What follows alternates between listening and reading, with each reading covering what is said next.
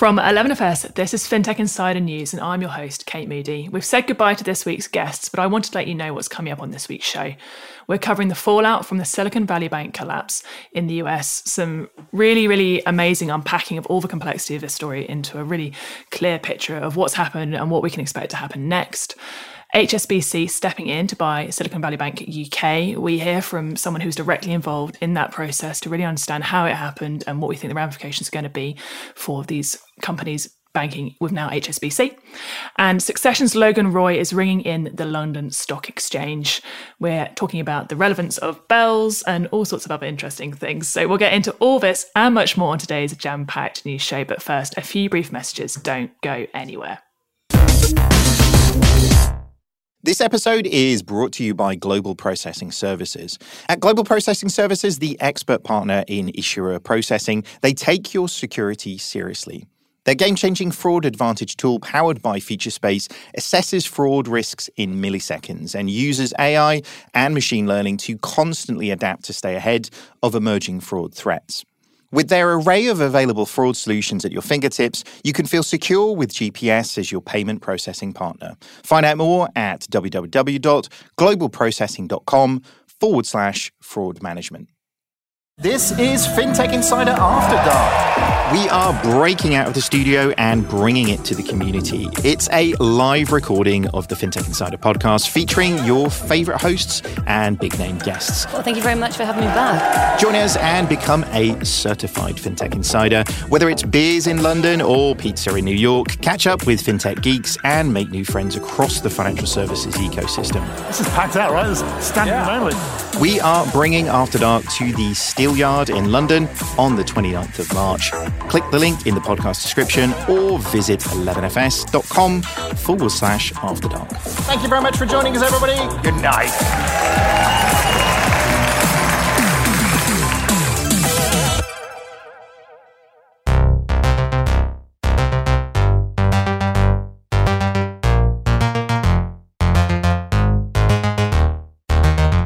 Welcome to episode 718 of FinTech Insider. I'm Kate Moody, Global Strategy Director of Customer Experience at 11FS, and I'm joined this week on FinTech Insider News by some great guests to break down this week's biggest stories in FinTech and financial services.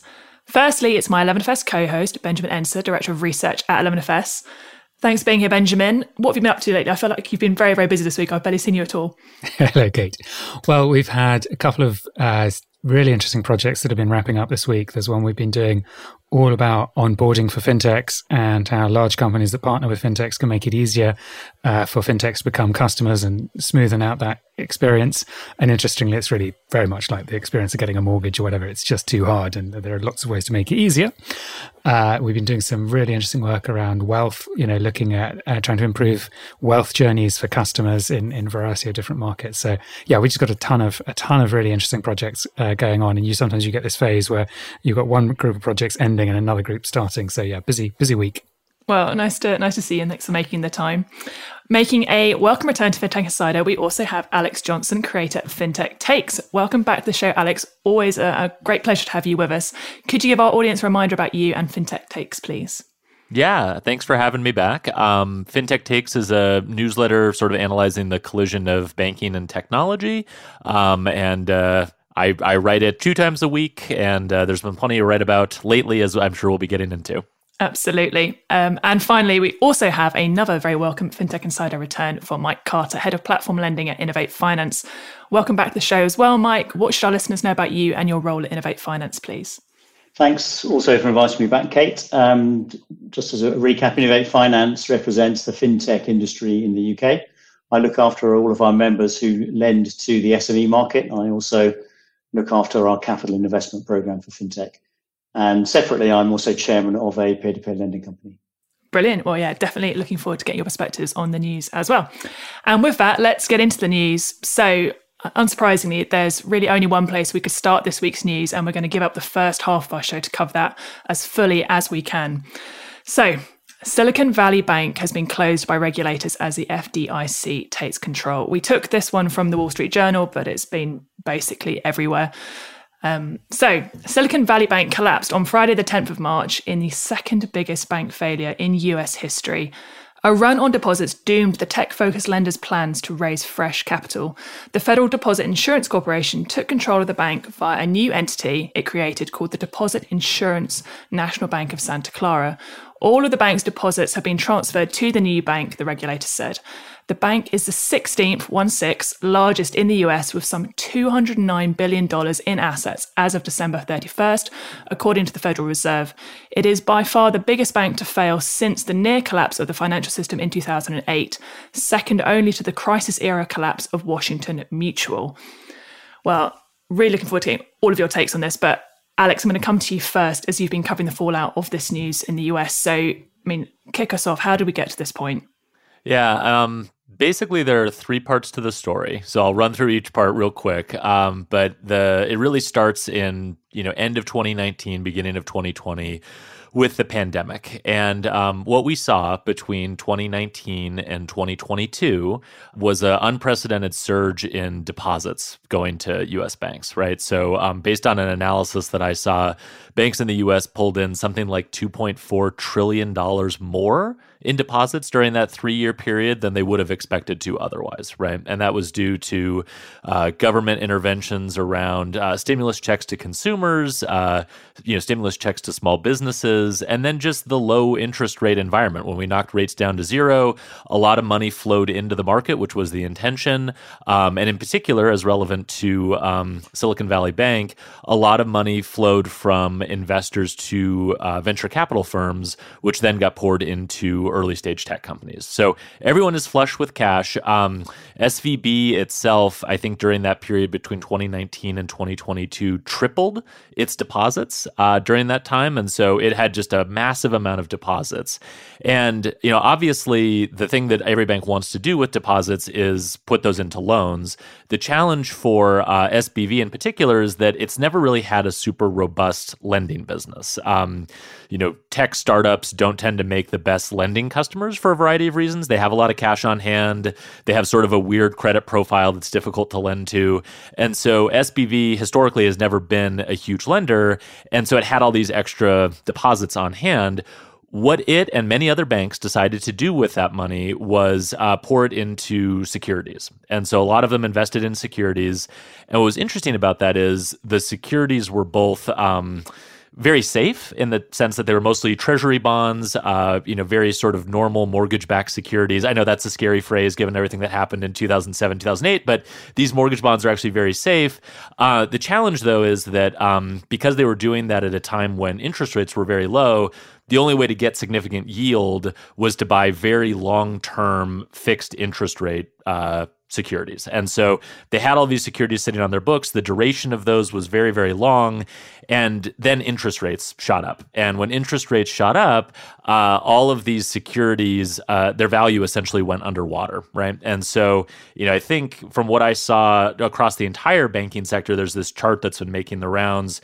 Uh, at the end of 2022, uh, the U.S. banks had collectively about $620 billion in unrealized losses on securities sitting on their books. And that was a big, big problem for uh, Silicon Valley Bank. So that's the first part of the story. Um, the second part of the story is deposits flowing back out of these banks. And so, uh, just looking at last year, between March and December of last year, roughly $25 billion in deposits left Silicon Valley Bank. And um, that was due to a combination of factors that every bank saw, right? Rates became more competitive, deposits started moving around a little bit more in search of yield. But it was particularly bad for SVB because all of their clients, these tech startups, didn't have. Um, you know a lot of new money coming in. They were burning through the cash that they had. And you know tech startups tend to be uh, a very volatile group. And so as the tech sector cooled off a lot of those deposits just sort of burned away and that left SVB in a really difficult situation where essentially they didn't have enough uh, capital on hand to cover all of the deposits that were flowing out of the bank. And so this all came to a head last week. Uh, on Thursday, uh, actually on Wednesday of last week, they attempted to raise additional money by uh, selling more equity in the bank. Um, they actually had some commitments to do that, but they weren't able to button up all of those commitments before they had to announce it to the market. And once they announced it to the market, the third part of this story is Twitter, essentially. And uh, you know, all of the uh, the VCs uh, that were uh, either direct customers of Silicon Valley Bank or whose portfolio companies were direct customers of Silicon Valley Bank basically all started sending each other messages on Twitter, on WhatsApp, and it became a run on the bank. And on Thursday, uh, because of all of the money that was getting pulled out, I think it was about $42 billion uh, in deposits that left in a single day. And again, Silicon Valley Bank in the normal course of operations lost 25 billion over three quarters of last year, and then 42 billion vanished in a single day.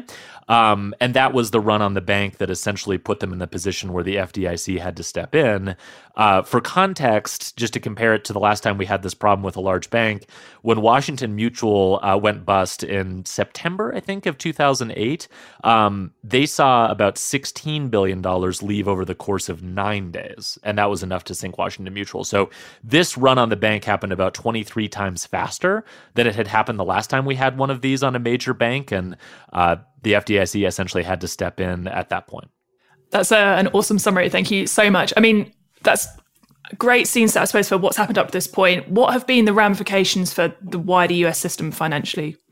Yeah, um, I think the the wider impact was sort of twofold. One, there was concern over the weekend uh, between when the FDIC stepped in initially to take over SVB and when the government stepped in more broadly. There was concern around um, just would this cause a run on other banks, right? I think that one thing that the market generally did not understand is that these uh, unrealized losses had piled up, not just at SVB, but a lot of other banks. And so there was a concern, I think, that uh, if there were runs on additional banks, uh, they too would be in a very challenging liquidity situation. And uh, that's when you started to hear, you know, words tossed around like contagion.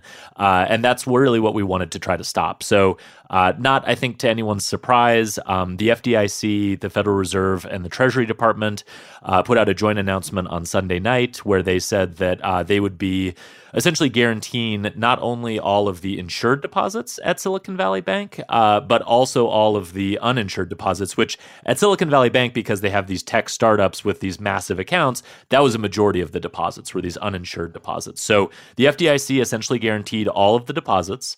Um, and then in addition, they also announced a new lending program where they would essentially be able to uh, lend liquidity to any other banks that were in a similar situation uh, where those banks could pledge those securities that they have as uh, collateral for those loans. And importantly, they would be able to pledge those securities at the value that they were sort of at on par, meaning when they were purchased originally in a low rate environment, not at the sort of underwater value that they're at today. So those two things in combination uh, seem to provide enough reassurance on the part of uh, depositors, at least, that we really didn't see any other significant deposit outflows this week from any kind of large regional banks. So that was the contagion fear that I think we've managed to sort of stem.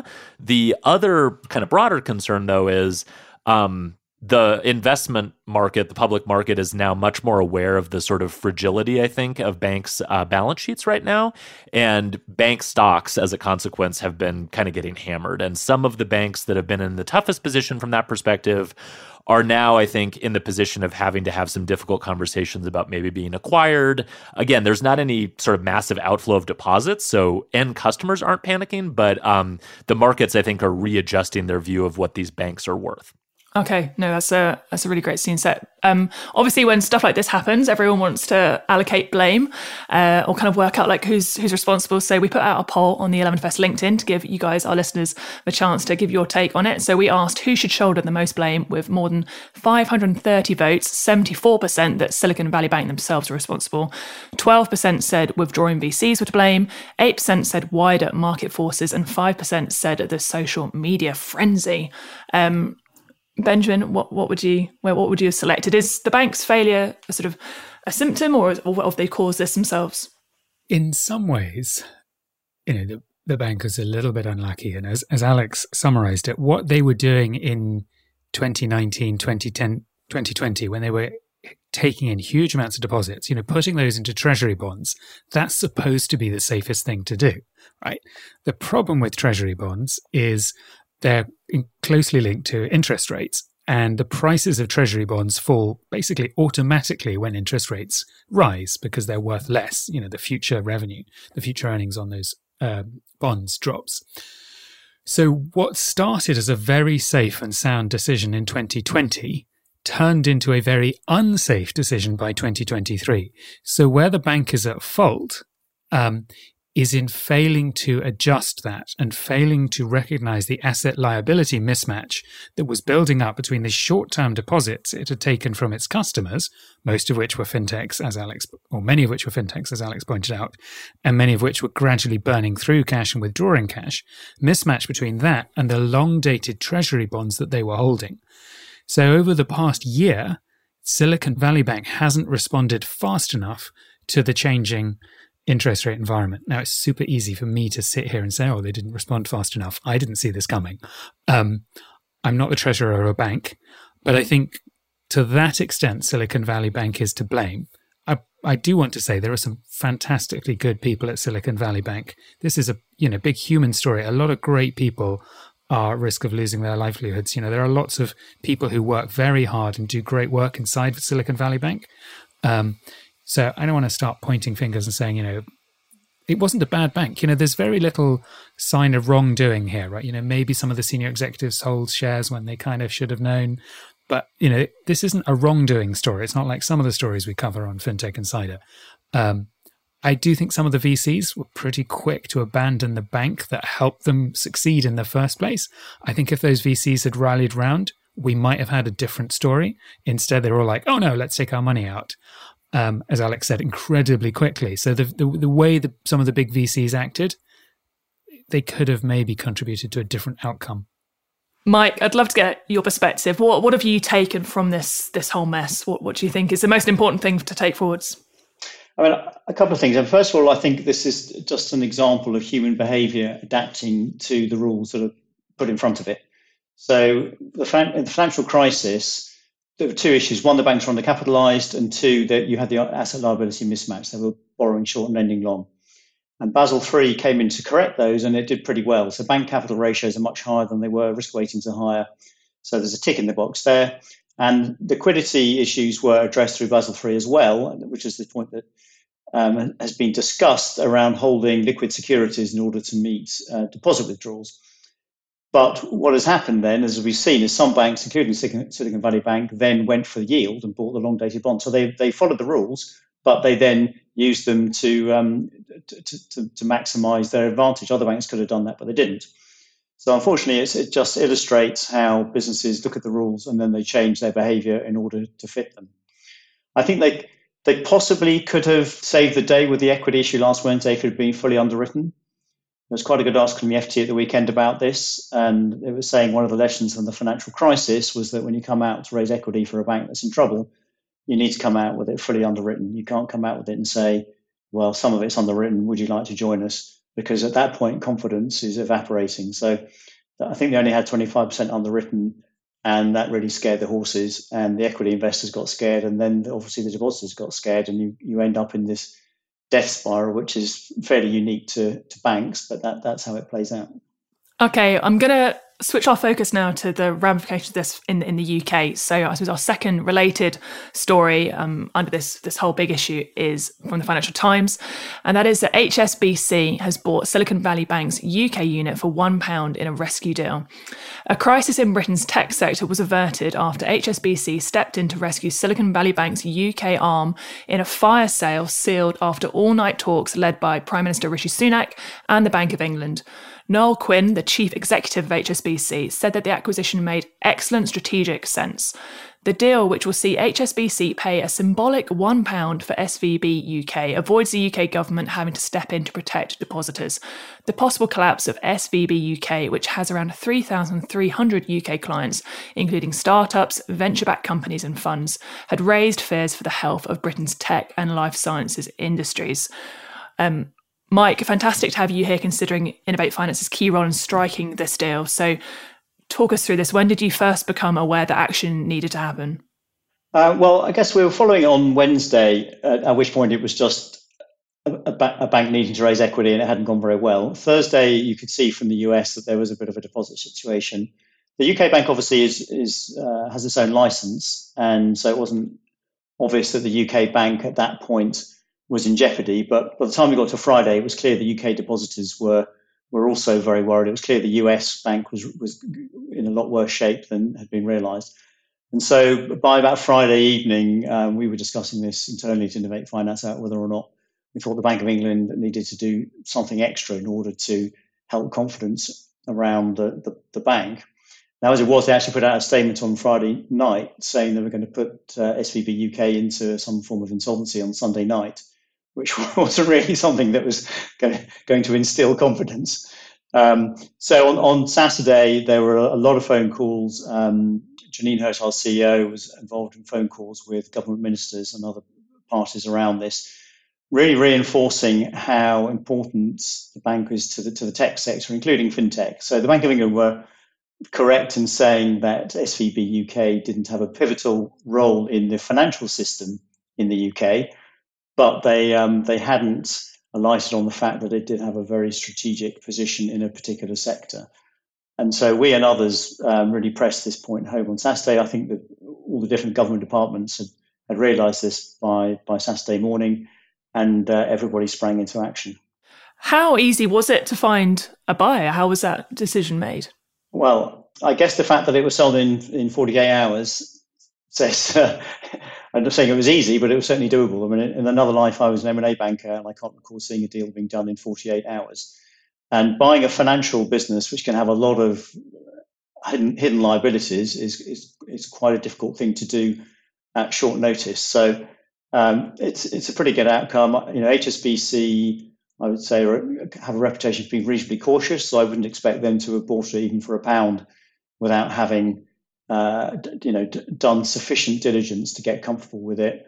I'm old enough to remember when Barings went bust um, ING bought it for a pound, and subsequently they they acknowledged that one pound they'd overpaid for it. So um, I think that uh, you know it's a, just a, testimony, in fact, to SVB UK that they were able to be acquired at short notice, and that, that you know there was a buyer such as HSBC who was prepared to do that.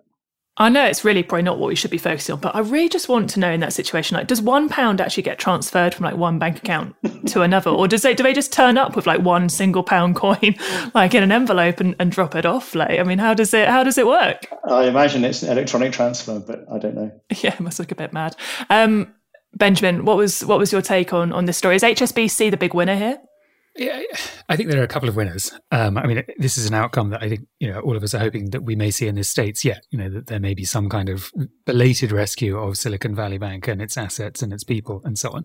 Um, but yeah, so I think obviously HSBC is a winner, but so too are all the businesses that bank with uh, Silicon Valley Bank UK, all of the employees of those businesses, and all the customers of those businesses.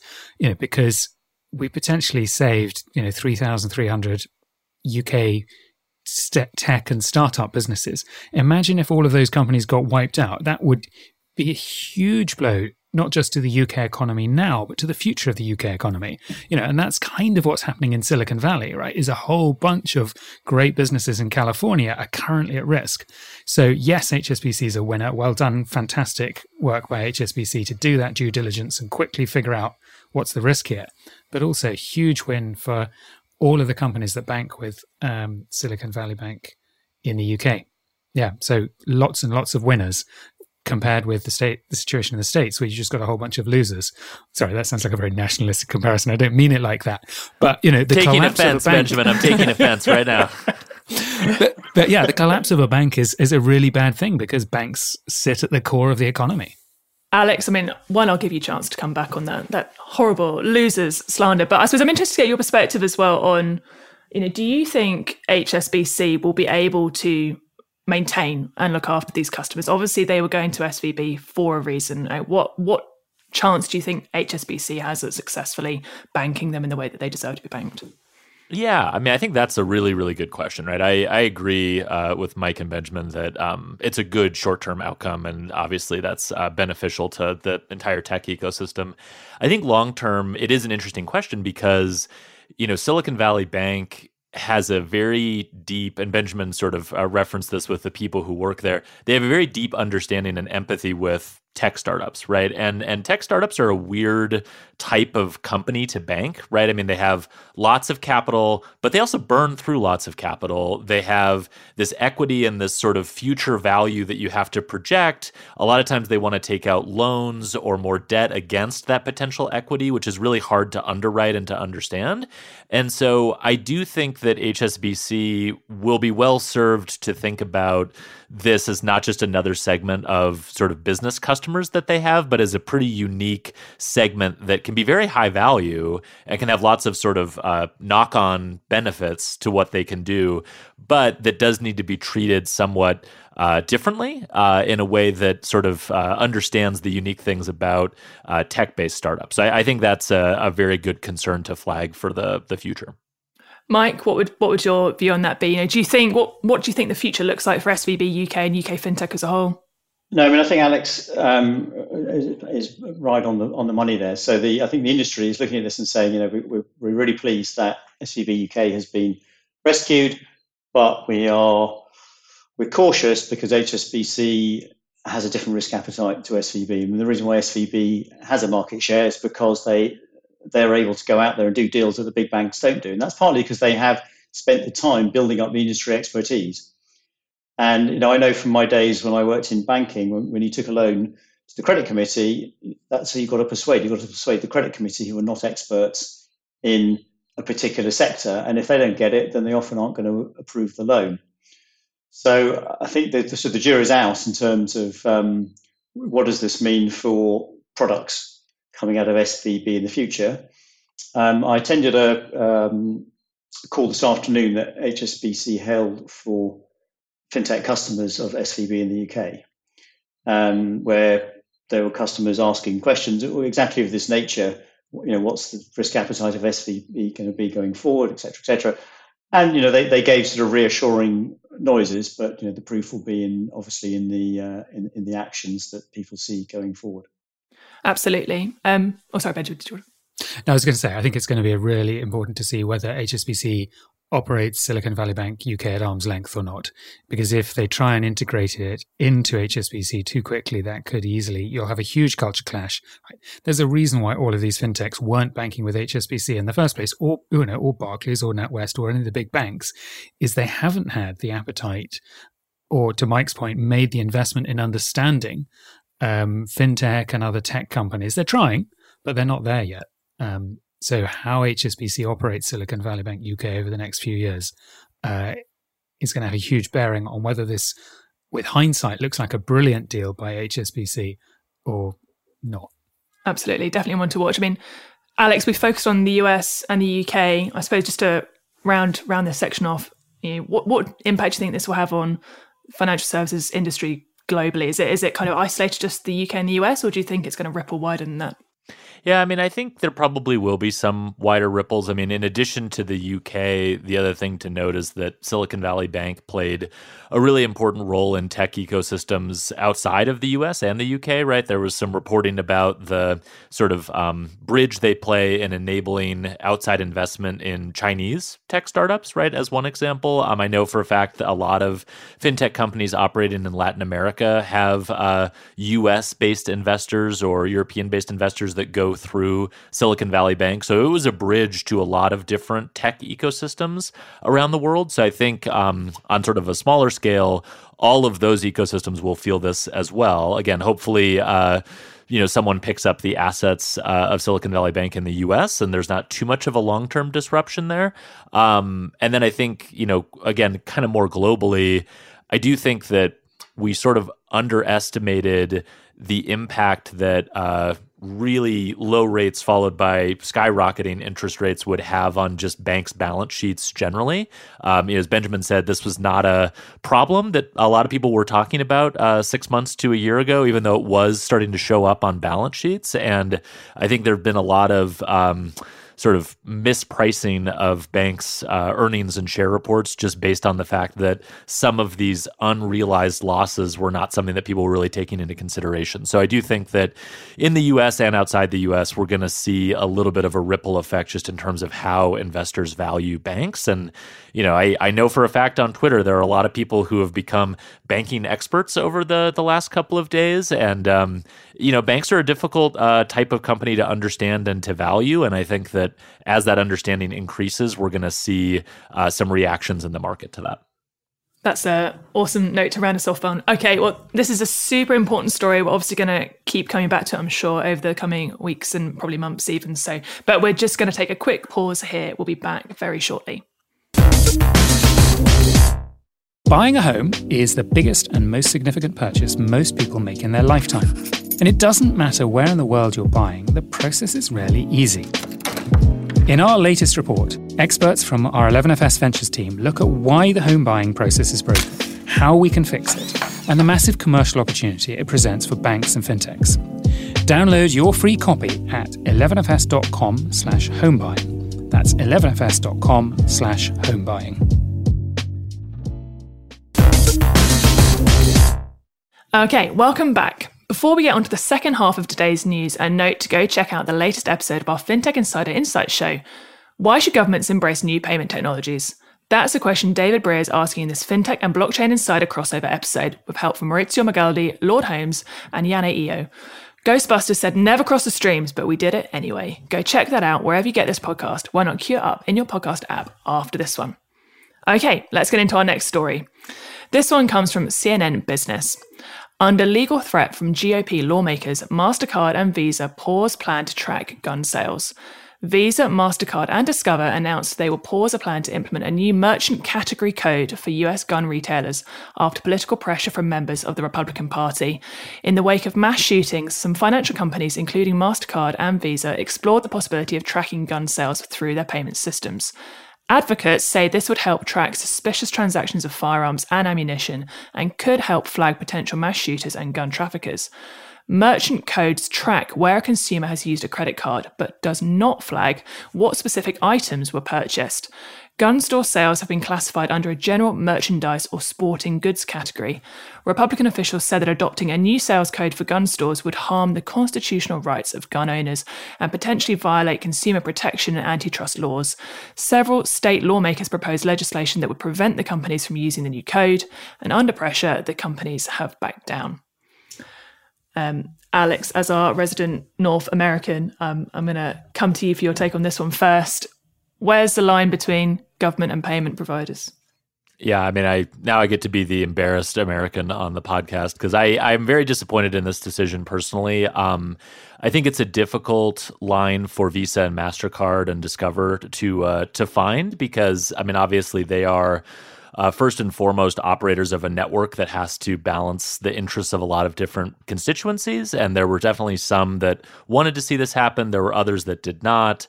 Um, so I wasn't, I guess, shocked that they had uh, sort of bowed down to the pressure on this. Um, it kind of became a bit of a flashpoint uh, in sort of our political discussions in the U.S. So I think that you know it was understandable from their perspective, but I, I do think disappointing. Um, I think generally speaking, uh, a good sort of way to think about this is just that you know the more data we have the better right and one of the things that you see crop up a lot as it relates to the uh, discussion about firearms is um, a desire to sort of limit the collection of data or even like the funding of studies to understand gun violence. There's a, a, very strong push in the US to just restrict that, I guess, under the idea that like the less we know, the more uh, sort of we'll just be comfortable with the status quo. I personally am not comfortable with that, and I would have liked to have seen this go through just so that we would have had more granular data collection and an ability to inform future decisions about policies on gun control. Benjamin, what was what was your view? Do you think this merchant category code would have made a big difference? I think this is just really sad. Um, I sort of echo a lot of what Alex has just said. In practice, merchant category codes are hard, right? Does anyone know, anybody who's spent time using merchant category codes to try and categorize transactions and so on knows it's quite hard, right? You know, you buy from a big retailer, you know, at Walmart or Marks and Spencer or whatever, they sell all sorts of stuff, right? So uh, merchant category codes doesn't work down to the line item. So if somebody buys a gun along with 50 other things, or they buy a gun from a store that sells a bunch of other things, it doesn't necessarily identify it as a gun purchase. However, to the point, I really don't see how assigning a new merchant category code infringes anybody's constitutional right. You know, just being able to track something has no bearing on the rights. So I think this is really more about US politics than it is about fintech. Um, unfortunately, American politics over the last few past few years has become very toxic, very divided, and very polarized. You know, we've seen that happening in many other societies as well, and it's hugely harmful. Of course, not as harmful as being shot, um, but uh, so yeah, it's just it's just really sad. It's a shame. I agree with Alex. I think this could have done a little bit of good. I don't think it would have transformed anything, and I think it's political overreach. Yeah, um, I will definitely defer to Alex on on the detail, but I suppose my understanding is that there's no federal law that requires gun owners to be registered. So I assume the kind of surveillance concern is that this becomes almost like a proxy for some sort of gun registration database or things like that. Alex, is that a fair is that a fair way to read it? I, I, think that's the concern on the part of uh, Republicans and conservatives in the U.S. And you know, I mean, the the reality, the sad reality of the way that it works right now is that we do have some laws that um, try to require some level of uh, registration, getting information, checking certain lists to make sure that you're not selling guns to people who shouldn't have them. The reality is there's a huge number of loopholes in all of those laws, and um, there's you know, roughly half the country that wants to see those loopholes closed and roughly half that doesn't. And I think this was a uh, victory for those who want to see kind of the status quo continue as it is. Mike, what um, what role do you think private companies have for taking on societal issues? Like, you know, obviously you, are speaking to a lot of fintechs and players in this space. You know, how where do they see their their responsibilities as lying? Um, well, I, I, think just to say as a general comment, I've got no no view to express on this particular issue in the US. It's, you know, it's, it's, it's for the US to, to, work out. It's not something for me to, give an opinion on. I would perhaps as a comparison, we had a discussion today with a number of our members and uh, the government minister around push payment scams, which is currently um, uh, being consulted on in, in the UK. So people are being scammed um, in various financial rip-off situations, payments get put through, and there's a, there's a proposal that the payment provider should be on the hook for the refund. And the the payment companies are saying, well, hang on a minute, this has nothing to do with us. All we're doing is, is processing the payment. We've got nothing to do with the person who's caused the scam. We don't don't know who they are. They're somewhere further down the, you know, the, the, the transaction line. Um, and I think that the payment industry feels that they're kind of being picked on because because they can be picked on because they're regulated and the government knows where they are. They can they can go after them and ask them to do these things rather than trying to tackle the more difficult question of where, where's the problem at source.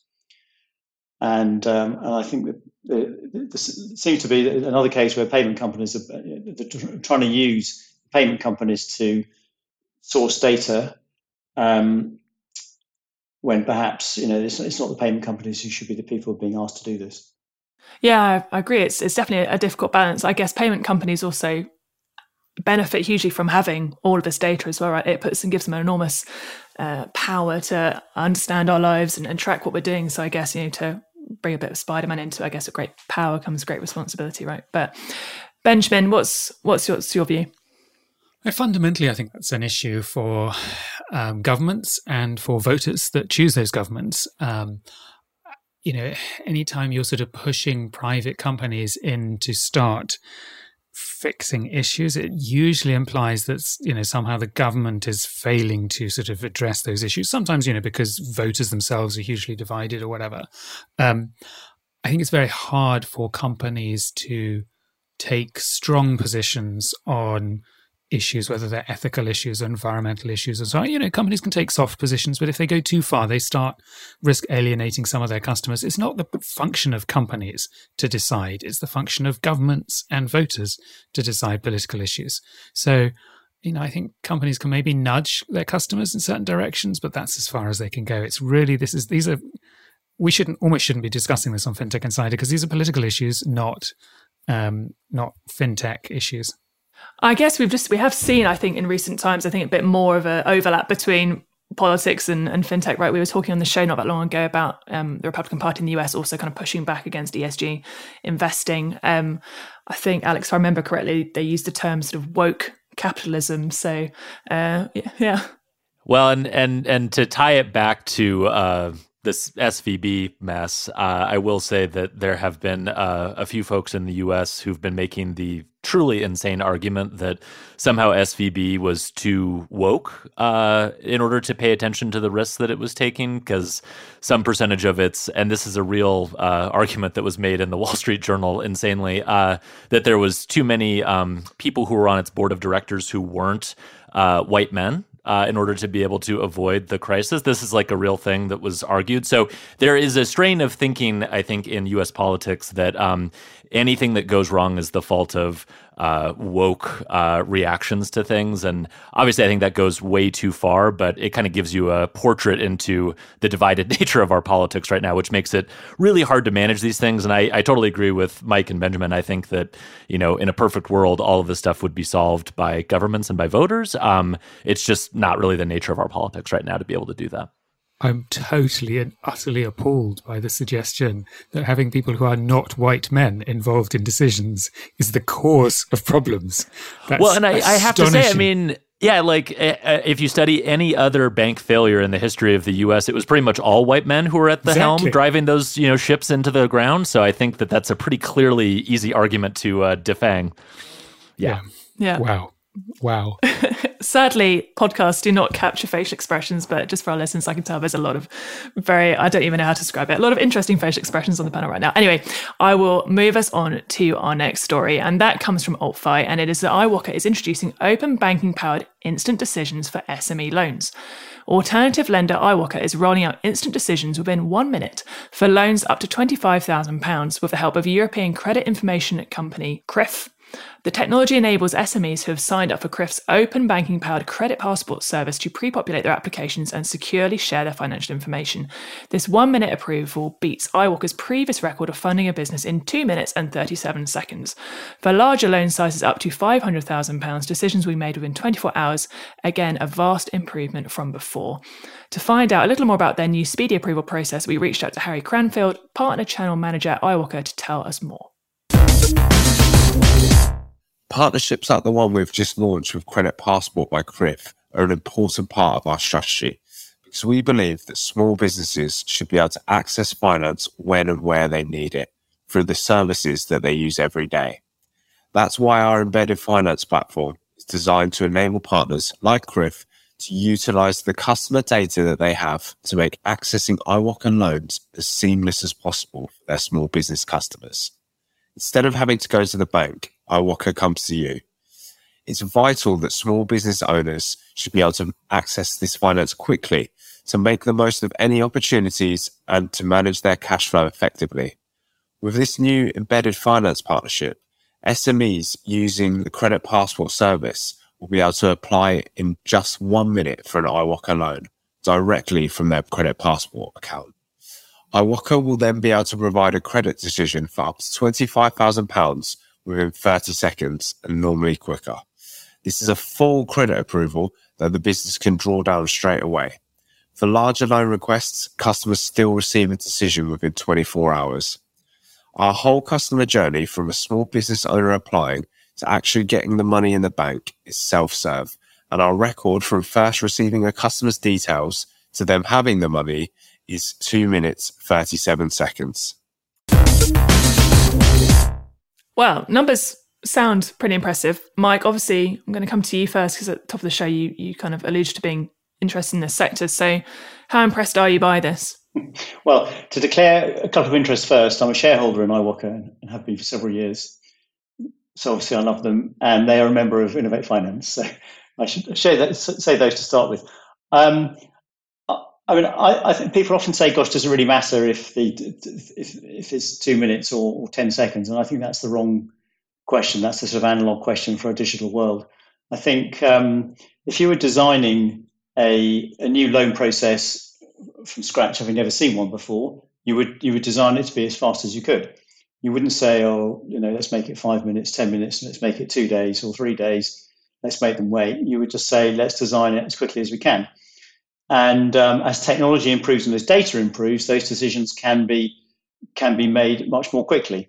So you know, yes, they, you know they're setting out how they've reduced it by a, couple of minutes, but I think it, it, it illustrates how the technology and the data are moving on. And I think if you're a small business owner, um, you've got 100 things on your to do list. You're in charge of marketing, sales, product design, purchasing, salaries, compliance, every, everything. And getting a loan is just one of a 100 things you've got to do that week. So, yeah, you, you want as a, a quicker decision as you can, and you want as a firmer decision as you can. And so, the quicker it can be um, provided to you, then then that's great. It allows you to get on with everything else that you're doing that day rather than applying. And then you're sort of wondering for the rest of the day or for the week, you know, have I got the money? Am I able to buy that stock? Yeah, you want to know straight away. So I think the, the quicker it can be done, the better. And as I say, it reflects technology and data getting better and better. Yeah, absolutely. Benjamin, what was your view on this?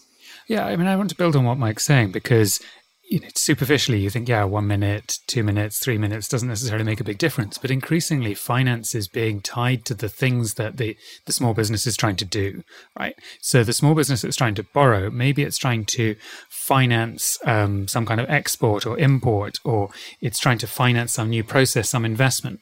So if the finance is at the point of sale, and if you can get that decision within a minute, it helps that company take that decision of whether that thing can be done.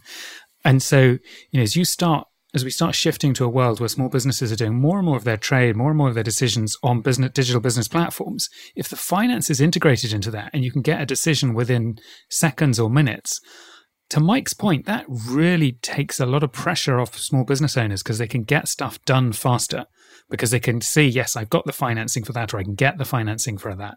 So it sounds like it's a marginal improvement, but actually, this is quite a big deal because in the future, you'll be able to get that embedded finance at the point of need. Um, or not in the future. Now you'll get the finance at the point of need. So I think this is actually a bigger deal than it sounds, to Mike's point. Sure. Alex, I mean, just to play devil's advocate, I suppose, you know, is there a risk with removing too much friction from the lending process?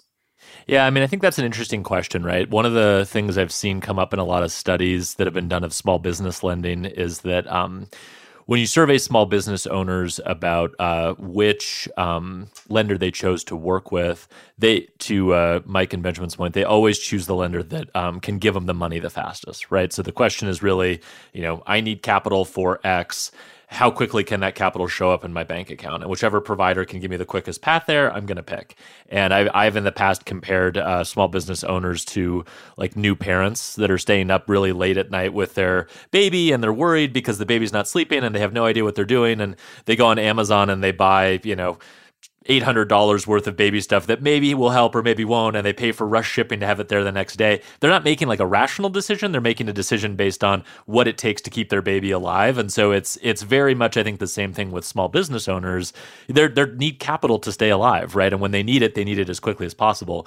To your point though i think the the other thing that comes out in those surveys is a lot of times you'll then ask it, with the benefit of hindsight were you happy with that loan that you got and um, while lots of small business owners will work with fintech companies or other digital lenders that can get them the money the fastest the greatest levels of satisfaction actually tend to come with uh, community or regional banks or lenders that are a little bit more deliberate in the way that they work with um, small businesses. And those benefits that you realize in hindsight are things like, well, they gave me the best price and this fintech lender didn't, or uh, they gave me uh, better customer service. So it wasn't just about the speed, but it was about the ongoing customer service that I got. So a lot of the benefits that come from a more, I think, deliberate process or a more sort of relationship driven process are things that small business owners appreciate with the benefit of hindsight.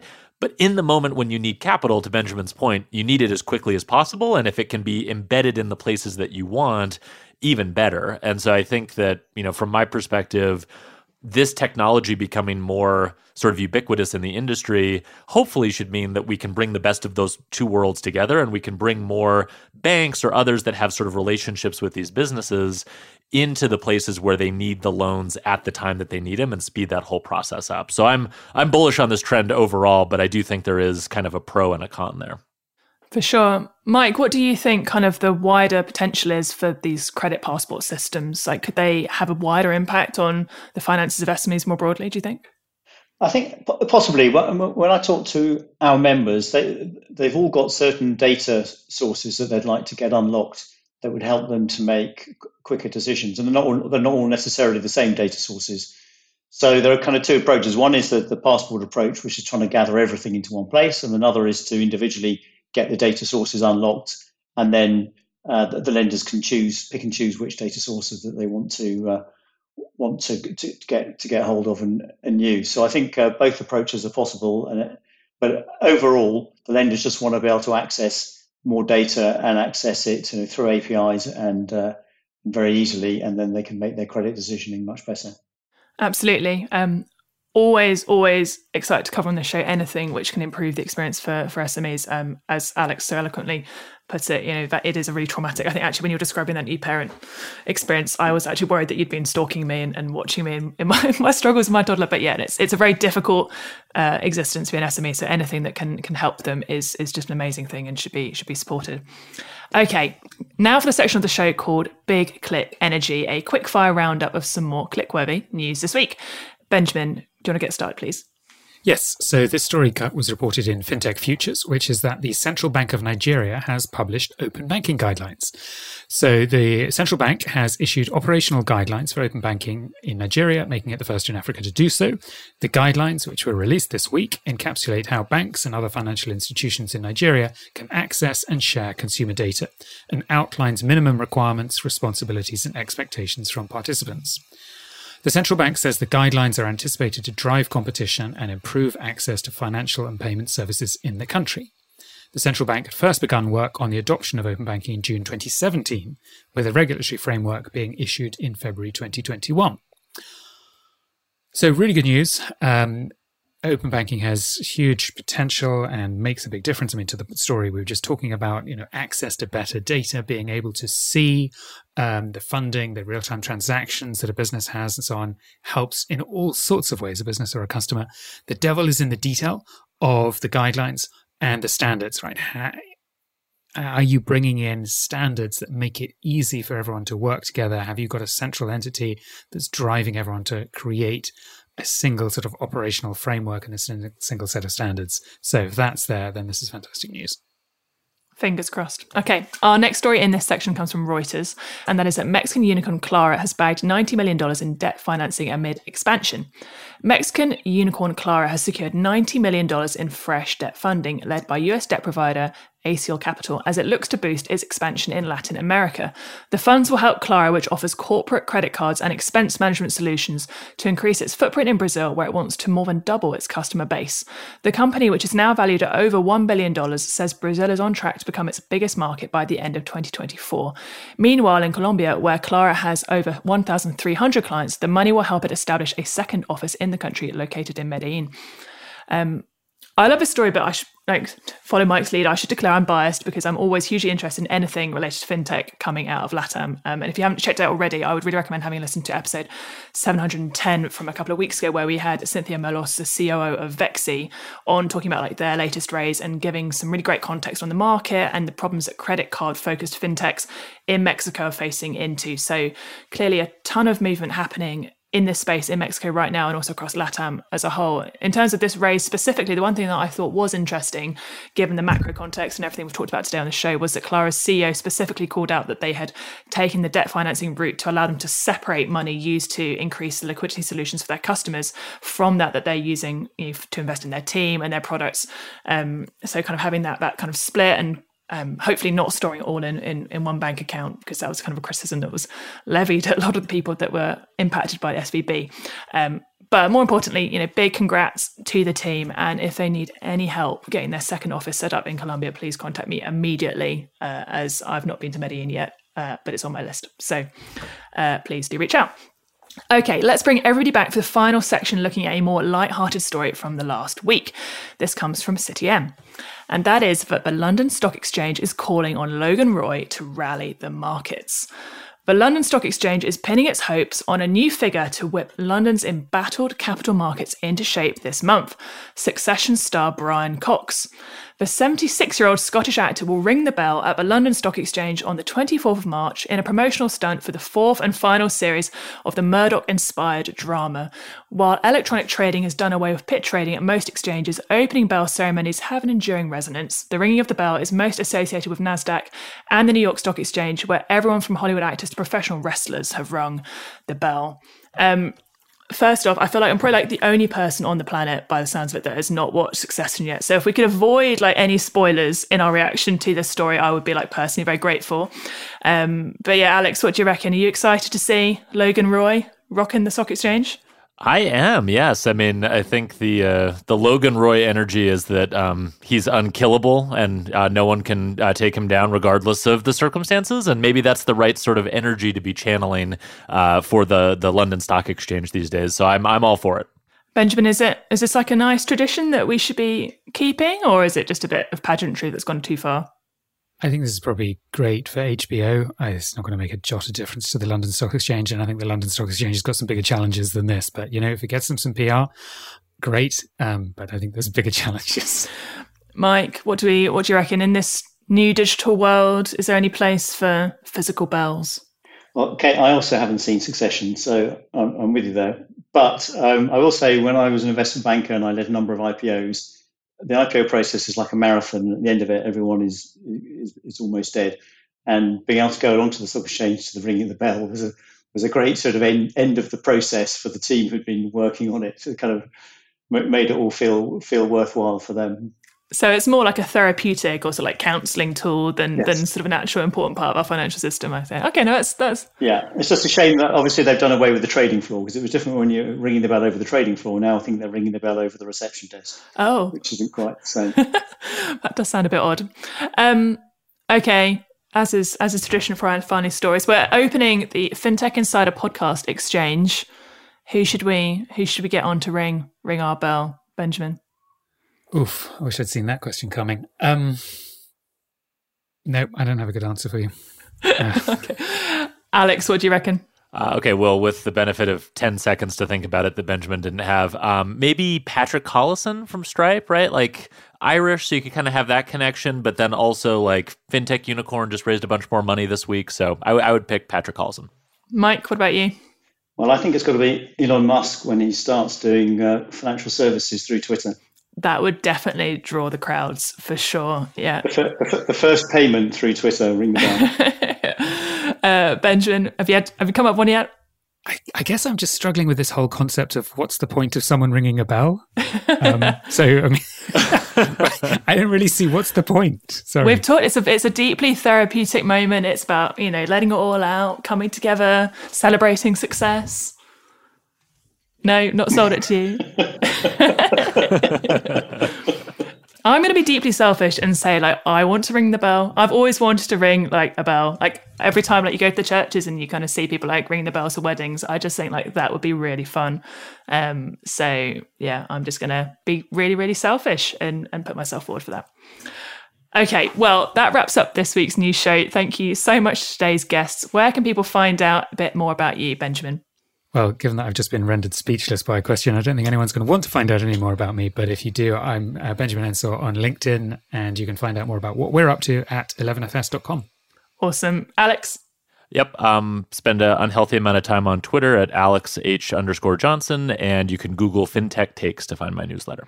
Yeah, I would definitely recommend that. And Mike, what about you? Um, the Innovate Finance website, or um, you can come along in person to our uh, FinTech conference next month, 17th and 18th of April at the Guildhall in London, IFGS. You'll find details on the website if you want to come along and meet the team.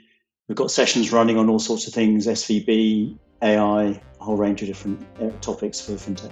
For sure, check it out. And as for me, you can find me on LinkedIn, Kate Moody, or on Twitter, probably not quite as regularly as Alex, but at K8 Moody. Thank you so much for listening. Join the conversation on social media or email podcast at 11fs.com. Thank you very much. Goodbye.